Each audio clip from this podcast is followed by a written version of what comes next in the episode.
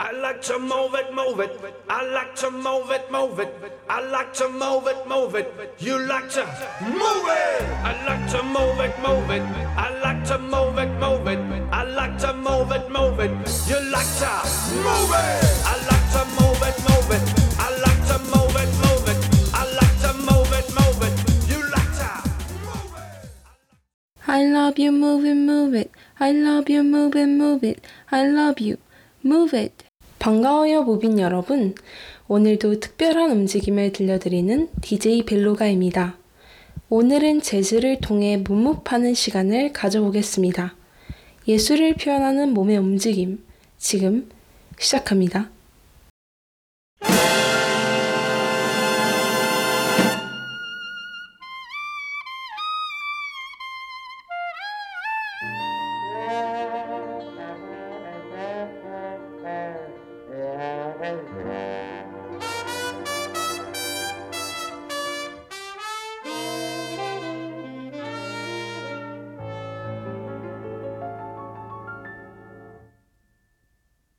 방송하기에 앞서 방송 청취 방법에 대해 안내해 드리겠습니다.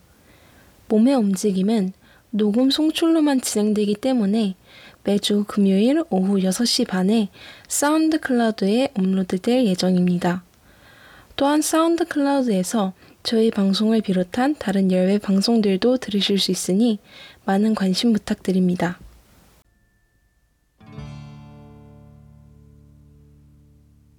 About 20 years ago, way down in New Orleans, a group of fellas found a new kind of music. And they decided to call it jazz. 재즈 음악은 다들 아실 텐데 재즈 댄스는 좀 생소하시죠? 그렇다면 재즈 댄스는 무엇이며 언제부터 시작되었을까요? 이를 설명하기 위해선 재즈 음악과 함께 살펴보아야 하는데요. 재즈 댄스는 20세기 초반 미국 뉴올리언스 주에서 재즈 음악과 함께 발전해 나갔습니다. 재즈 음악의 리듬과 멜로디에 맞추어 추면서 다양한 스타일과 스텝을 탄생시켰습니다. 초기에는 아프리카계 미국인들의 춤과 유럽계 미국인들의 춤이 결합된 형태였는데 이후 스윙, 래그타임, 찰스턴 등의 다양한 장르가 등장하면서 더욱 다양화되었습니다. 또한 현재는 현대 무용과 결합한 재즈도 생겨났습니다. 이처럼 재즈 댄스는 재즈 음악과 밀접한 관련을 맺으면서 다채로운 형태로 발전했습니다. 사실 재즈 댄스에 대해 특별히 더 얘기해 드릴 내용이 많지 않습니다. 왜냐하면 제가 잘 아는 재즈 댄스는 현대무용과 결합한 형태의 댄스이다 보니 설명하다 보면 현대무용 방송과 내용이 많이 겹칠 것 같아서 오늘은 새로운 주제를 바탕으로 방송을 진행해 보려고 합니다. 특히 이전 방송에서 소개해드린 무용들도 등장하니 더욱 집중해서 청취해 주시면 감사하겠습니다. 먼저 각각의 모용이 주는 느낌에 대한 저의 생각을 말씀드리겠습니다. 발레는 우아함, 서정 무용은 아름다움, 현대 무용은 몰입감, 그리고 고개는 놀라움을 줍니다. 그렇다면 재즈는 섹시함입니다. 네, 잘못 들으신 게 아니고 진짜입니다. 이는 제가 발견한 다른 모용들과의 차별 포인트와도 연관이 있는데요. 재즈는 포인한 발을 천천히 땅에 끌기도 하고 머리를 천천히 돌리는 동작을 하면서 유혹하는 느낌의 동작을 많이 구사합니다. 또한 내가 최고야 라는 그런 자신만만한 눈빛도 빠지지 않는데요. 이게 무슨 말인지 모르겠고 나 부끄럽다고 생각하시는 분들도 꽤 계실 것 같습니다. 그러나 재즈 댄스 영상을 찾아보시면 제 말의 의미를 이해하실 수 있으실 것입니다. 이번엔 재즈 댄스를 출 때 착용하는 의상의 특징을 설명해 드리겠습니다. 사실 댄스 의상에 대해서 언급하는 것은 이번 방송이 처음입니다. 그런 의미에서 이전 방송들에서 살펴보았던 무용 의상에 대해서도 말씀드리려고 합니다. 설명드리기에 앞서 모든 의상에 대한 설명은 여성 댄서를 기준으로 말씀드리는 것이기에 남성 댄서분들에게는 해당이 안 되는 내용이 있을 수 있다는 점 유의하시고 들어주시기 바랍니다. 또한 설명 순서는 회차 순서대로 할 것이니 편하게 들어주시면 감사하겠습니다. 첫 번째로 살펴볼 의상은 발레 의상입니다. 역시 발레는 TT죠. 이건 정말 모든 분들이 아실 것 같습니다. 발레 의상은 작품에 따라 디자인만 달라지는 것이 대부분이며 전체 의상 구성은 정해져 있습니다. 자세히 살펴보자면 먼저 타이즈를 신는데요.